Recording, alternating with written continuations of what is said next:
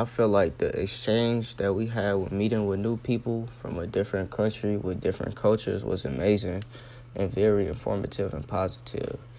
Even though we are from different cultures and religions, we we all got along well together and respected each other's differences.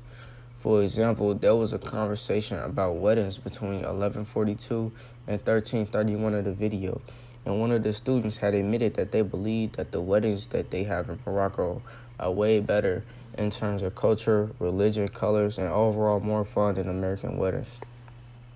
We also learned that they do very wholesome things in their culture because we learned that they are very connected to their families and love them and that they would come together every Friday and have a big dinner with each other. What stood out to me the most was their thoughts of America because there was a conversation about what their thoughts on America was between 310 and 519 in the video. And they and they have said that they think the US is an amazing country with a lot of freedom and especially freedom of speech. But even though it has problems like racism, that it shouldn't really look down over the greatness of the country because racism is everywhere. I agree with them because there are a bunch, there are a whole bunch of countries that have it way harder than America, and that it's not really logical when people say that America is a bad country because, like the Moroccan guest has said, we have a lot of freedom in America. We should be grateful for it. Honestly, there was honestly there was nothing we could find that we that we disliked about the interaction because it was just straight positivity throughout throughout the whole interaction with the Moroccan people. We had even exchanged social medias and stuff and said we all wanted to meet someday if we could and talk more.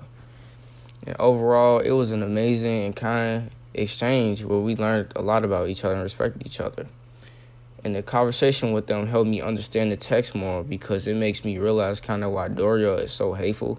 Because you you know she isn't really that close with a lot of her families and really only cares about and pities for her mother. And it makes sense because her father left her from the conversation and from the conversation we had in Morocco between like 1020 and 1051 on the video, we learned that they love spending time together with their families. And Doria's only real close family member is her mom, and she's always working trying to get money to support her and her daughter. So I can see why Doria is kind of jealous, kind of has a jealous attitude towards people and kind of spiteful towards people in her head.